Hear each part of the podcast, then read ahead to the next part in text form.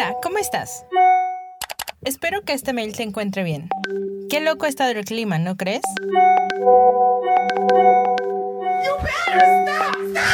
Todas son frases que pueden sacarte de tus casillas si no eres muy hábil en las conversaciones banales, pláticas para romper el hielo, charlas de elevador, small talk o como quieras llamarle.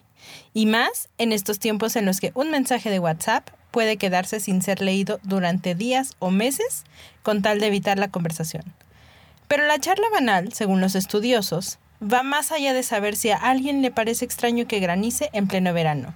Sirve como una herramienta de socialización que muy pocos saben aprovechar. Yo soy Mariana. Y yo soy Ángel. Y en este episodio de Cultencias vamos a hablar de por qué la small talk es inevitable y por qué a final de cuentas no resulta tan mala.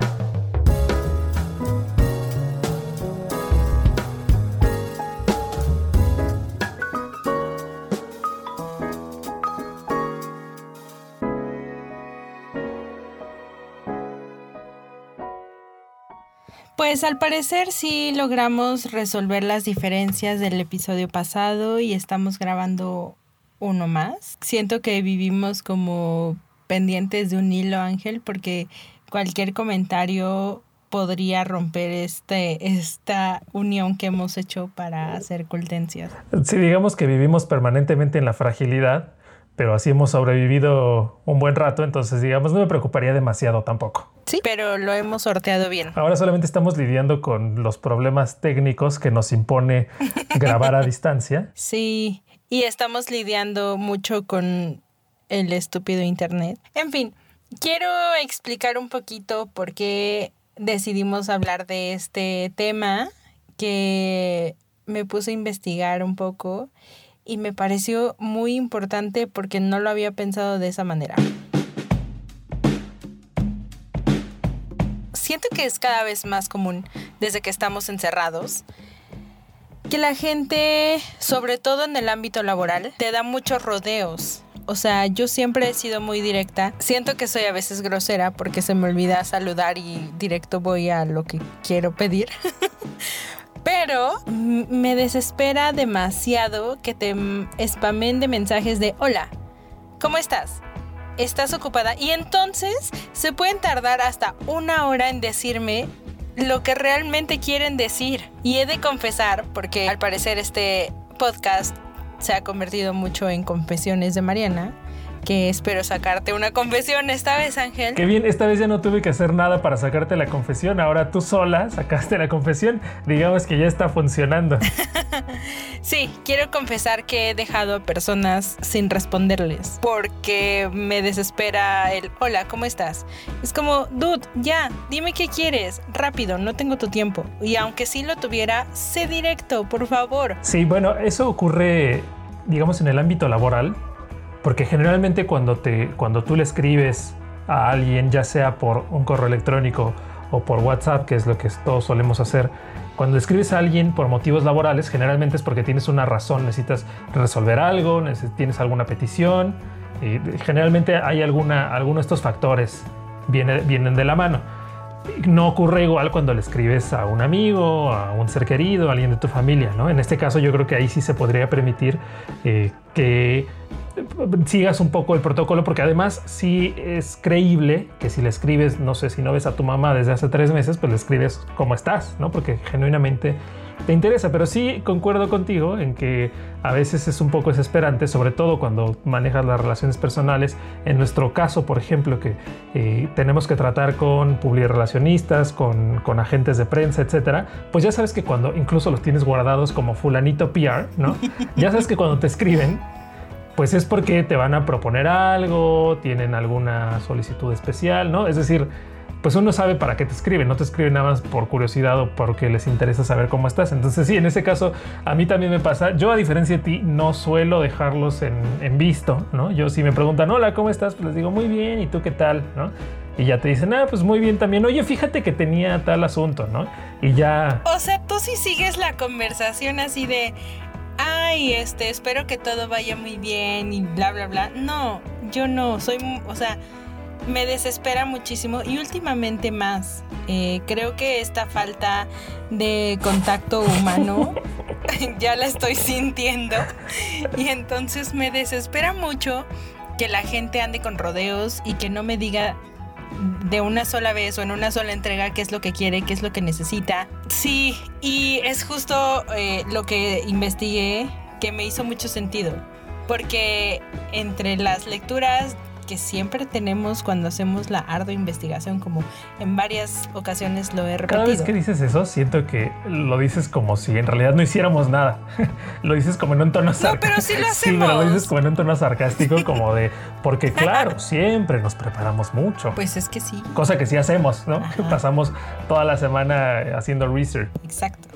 El caso es que mientras investigaba sobre el small talk, eh, me encontré un lingüista que se llama Bronislaw Malinowski, escribió que esta charla banal o charla de elevador o small talk o como quieran llamarle, sirve mm, más que para comunicar algo, para establecer relaciones personales, eh, para como estrechar las relaciones y no entrar de una sola o de un solo golpe a hola, soy Mariana y quiero platicar contigo de por qué creo que vivimos en una realidad alterna. O quiero platicar contigo de por qué no creo que los ovnis vayan a llegar un día. O sea, necesitamos como temas súper triviales para empezar a establecer una relación con la otra persona que no conocemos y aprender de ella y ver si es compatible con nosotros y ya poder entonces ahora sí entablar una conversación mucho más profunda que te permita conocerla más a fondo. Sí, aunque ahí estoy pensando que hay dos temas, ¿no?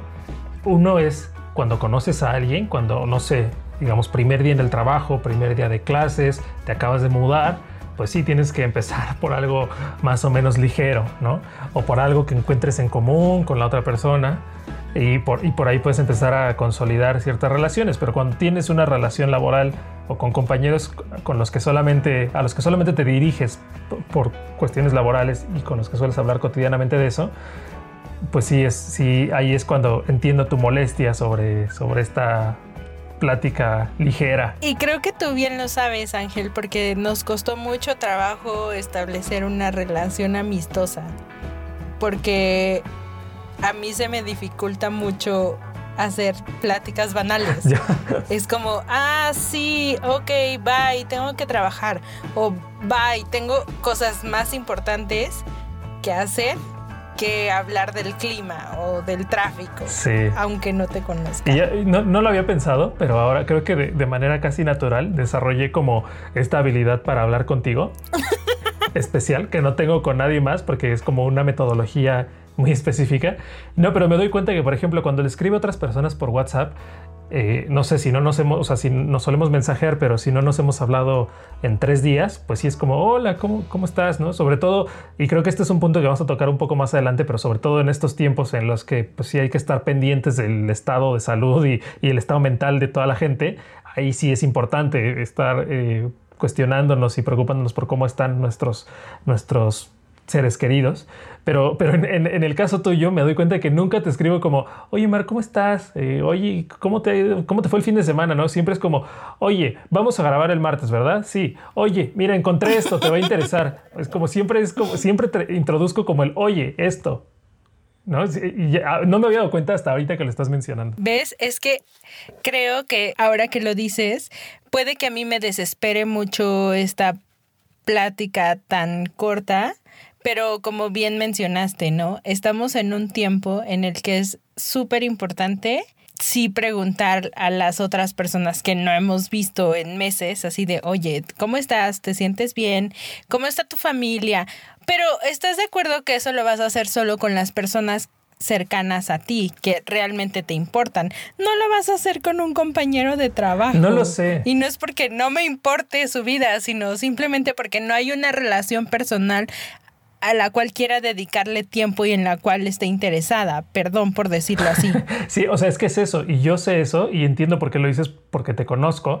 Y yo no tomo a mal que, por ejemplo, tú y yo no tengamos ese tipo de conversaciones porque sé, que, porque sé cómo son nuestras respectivas formas de ser y de pensar al respecto. Pero si tú tienes ese tipo de comportamiento tan directo con alguien a quien no sueles ver tanto y necesitas pedirle algo, tal vez esa persona sienta que es una grosería que tú le hables directamente así, entrando al, grano, ¿no? Y eso, claro, no es tu culpa, sino es, tampoco es culpa de la otra persona, pero digamos, esa es su percepción y así está acostumbrada a recibir eh, las interacciones con otras personas pero sí podría eh, prestarse a malas interpretaciones. Sí, y justo una em, un punto que me encontré mientras estaba leyendo sobre, sobre el small talk es que no es que yo o las personas que somos malas en este tipo de conversaciones cortas tengamos deficiencias sociales. Simplemente son habilidades que no están tan bien desarrolladas como otras. Por ejemplo, a mí me cuesta un poco más de trabajo platicar o hablar con la gente y, y me es mucho más fácil escribirles siempre se me ha hecho mucho más fácil expresarme escribiendo que hablando. Y hay personas a las que no se les da el escribir, pero sí se les da el hablar. Entonces simplemente son habilidades diferentes. Sí, eso mismo me pasa a mí. Yo también puedo expresar, incluso expresar cosas mucho más profundas como algunas emociones complejas, ¿no? Que, que al hablar me resultan complicadas, pero al escribirlas como que todo fluye.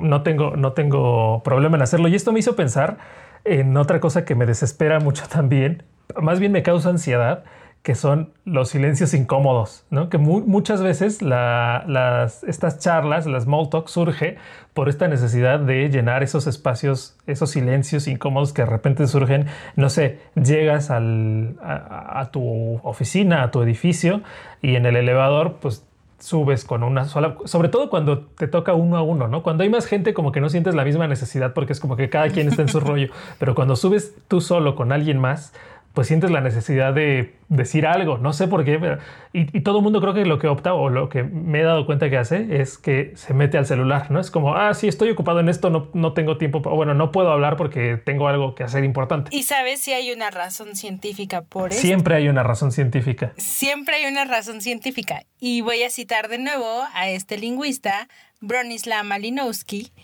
Él dice que los silencios se interpretan en nuestro cerebro primitivo como una señal de alerta, porque si vamos un poco atrás, pues los cavernícolas y los hombres primitivos tenían que guardar silencio cuando había depredadores cerca o si querían cazar tenían que permanecer en silencio. Entonces, por eso se entiende como en nuestro cerebro primitivo como una reacción de miedo y nos incomoda. Algo que obviamente ahorita ya estar en silencio en un elevador, ¿qué riesgo vamos a tener? O sea, no va a haber nadie cazándonos ni nadie que nos pueda matar.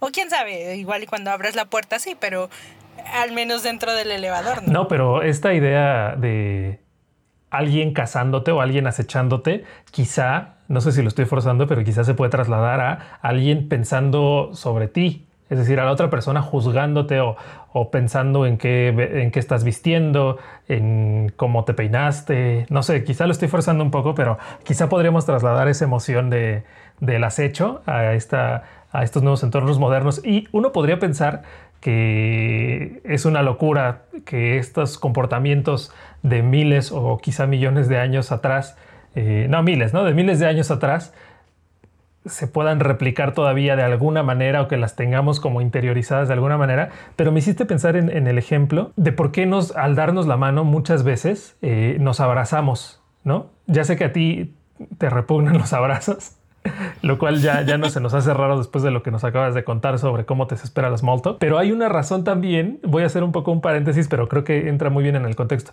Hay una razón sobre por qué cuando nos damos la mano con alguien, eh, la, abrazamos, ¿no?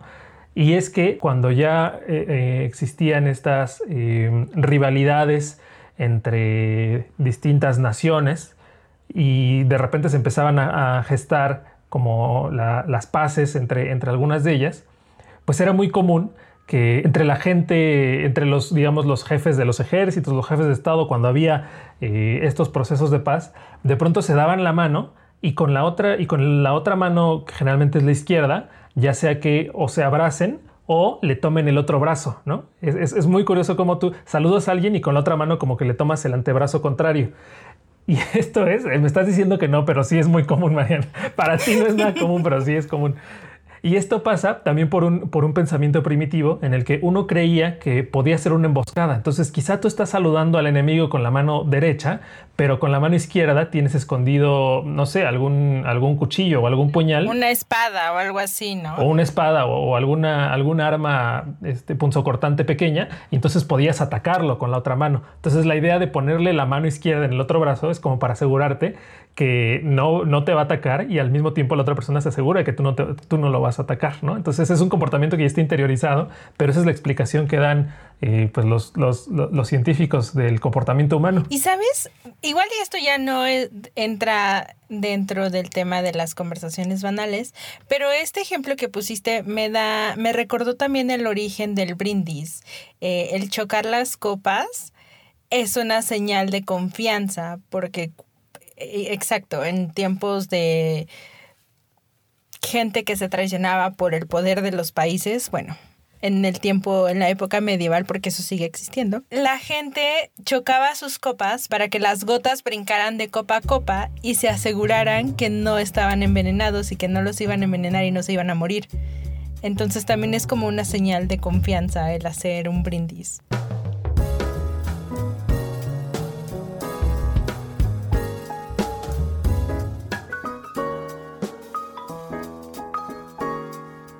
Sí, pues podría parecer como que esto es un tema no relacionado con, lo, con el tema de este, de este capítulo del podcast, pero sí, porque tiene que ver con los comportamientos humanos y con cómo eh, ciertas actitudes que vamos heredando eh, de generación en generación, pues las vamos replicando, porque quizá por imitación o quizá porque las tenemos, eh, no sé, en el ADN, ¿no? Pero, pero todo tiene que ver con, este comportamiento humano y también es muy curioso, precisamente hablando de eso, cómo ciertas circunstancias, ya sea ambientales, sociales, eh, cosas que ocurren en el mundo, transforman muchas de estas prácticas y muchos de, estos hábitos.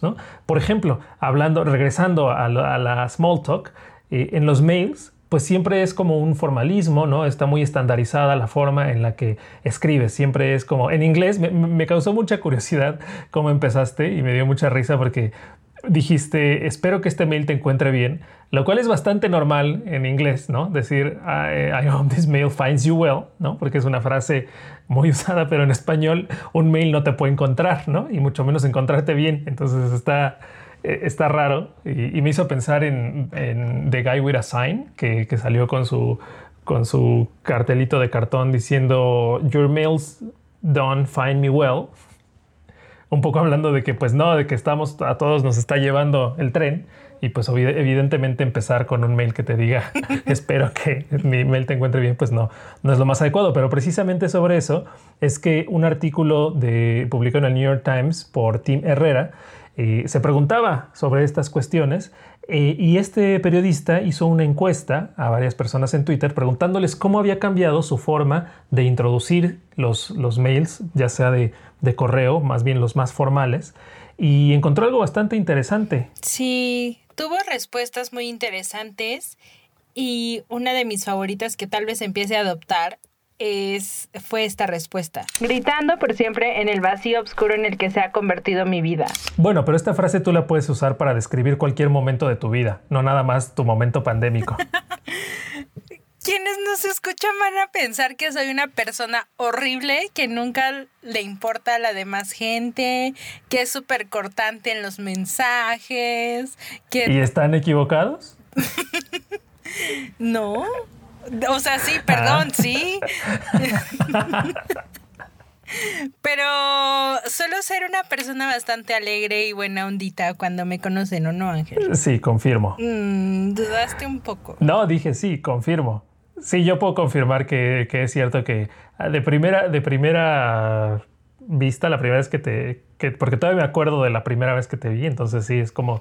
Pues, puede resultar un poco intimidante, pero ya que uno te conoce, ya conoce que en realidad, como diría Ana, hay una... No, no recuerdo cuáles fueron sus palabras, pero dijo como hay una persona de corazón blando adentro de ti. algo así dijo.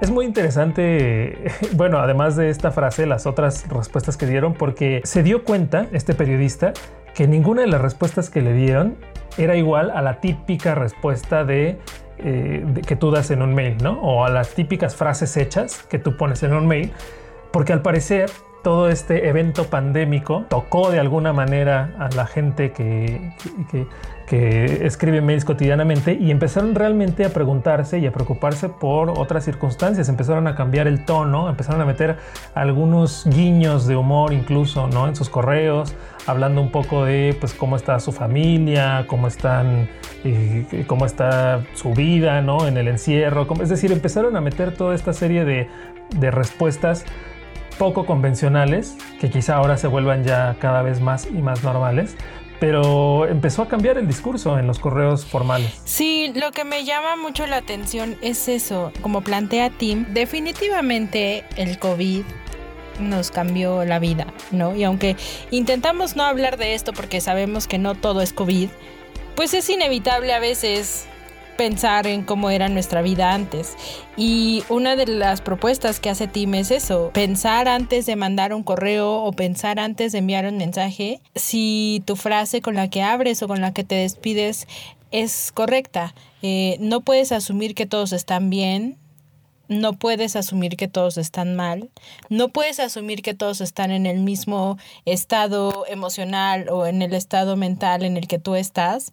Entonces, y sí, eso es básico, ¿no? La empatía, realmente ser sincero y honesto y decir, oye, pues tal vez yo no me siento bien, pero espero que tú sí o algo así, podría ser mejor y podría ser una norma ya que, que se esté estableciendo. Y entonces sea momento de acabar con esos mensajes desesperantes de hola, esperando una respuesta tuya, sin que te den más contexto. Sí, o sea, creo que puede ser cortés, puedes mostrar empatía y al mismo tiempo ir al grano, ¿no? Es decir, a mí lo que me desespera mucho es la gente que manda siete WhatsApps o 10 WhatsApps para una misma conversación, ¿no? Como si no pudieran escribir. Es que eso es a lo que me refiero. ¿Por qué no lo mandan todo en un maldito mensaje, en un maldito correo? Bueno, en un correo sí lo mandas todo en uno solo. Sería tonto que no. Pero eh, en un mensaje... Calma, Mariana, no queremos que la gente piense que, que, odias al mundo. Oye, pero lo que es cierto es que, eh, como dice una de las entrevistadas de Tim Herrera en este artículo, eh, que se llama Elaine Swan, que es una experta en estilo de vida y etiqueta, dice que pues la pandemia, entre las muchas cosas que nos ha enseñado, es que estábamos recayendo demasiado, estábamos abusando de estas frases genéricas, de estas introducciones convencionales y pues ya era todo demasiado automático y realmente ahora lo que está mostrando es que la gente se está preocupando por, por genuinamente por el bienestar de los otros o al menos así parece, ¿no? Que mostrar un poco de empatía porque pues todos estamos padeciendo lo mismo. Entonces, pues por ahí hay una, una pista de hacia dónde nos, nos, llevó esta, esta, esta pandemia en ese aspecto. Y al mismo tiempo, otra cosa que dice Elaine Swan es que muchas veces no es necesario que te pases horas o, o, que gastes muchos minutos en pensando cómo ser empático o cómo escribir un buen correo. Eh, simplemente pues tienes que tratar de ser amable, ser genuino, ser, como tú dices, empático y dejarte ir, ¿no? Dejar fluir y creo que eso va a ser lo que la persona que te lea pues lo reciba de la mejor manera. Sí, básicamente lo que dices como no tengas miedo de mostrarle a los demás que tú también estás lidiando con, con esta situación, porque pues como, como decía hace un momento, todos estamos lidiando con lo mismo y de alguna manera eso también nos ayuda a sobrellevarlo. Está bien, Ángel, ya no seré tan cortante en mis mensajes, perdona. entonces la próxima vez que te escriba te puedo preguntar ¿Cómo has estado? Eh, pues siempre puedes hacerlo, que te responda. de verdad, sí me han desesperado varias personas y no les contesto. Ay, no sé, siento que sueno súper horrible y que soy una persona súper nefasta, pero no lo soy, de verdad no lo soy, solo soy muy desesperada. No lo sé, Rick. ¡Ah! ¿Ves? ¿Ves por qué te digo que cada vez esta relación pende de un hilo? Y antes de que se termine de romper, mejor vamos a terminar con este capítulo para que por lo menos nos quede un poco de esperanza de que habrá uno siguiente. Y Está bien. antes de despedirnos, les recuerdo que nos pueden escuchar en, en, Spotify, en Spreaker, en Google Podcast o en alguna de sus otras plataformas favoritas. Y nos pueden escribir y nos pueden decir si les gustó este tema, qué piensan ustedes de las pláticas de elevador, eh, si ustedes son igual que yo de desesperados y no contestan porque les mandan un hola, eh, todo eso nos los pueden mandar a Dieresismex en Facebook, en Twitter y en Instagram. Y en YouTube pueden escuchar también todos nuestros episodios. en nuestro canal es Diéresis MX. Y además pueden ahí ver algunos otros videos que hemos hecho em, sobre cositas bonitas como la comida de Tijuana, una lectura de cacao, cosas cool. Y también nos pueden seguir en nuestras cuentas personales. Yo estoy como arroba angelsots con S al final. Y yo, Marianela con doble N, y utilicen el hashtag Cultencias para enviarnos mensajitos que no me van a desesperar. Pues ahí está, quedamos pendientes de sus comentarios y les mandamos un gran saludo. ¿Qué fue, ese, ¿Qué fue ese pues cierre? Así se despiden de los correos, ¿no? Quedo pendiente y, y un saludo. Bye. no. Bueno, ya, bye. No quiero más mensajitos de WhatsApp. Bye.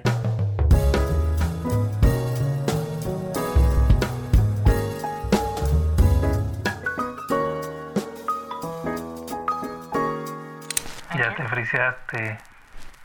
Te friseaste. No, tú te friseaste. No, tú no, te tú te friseaste. friseaste.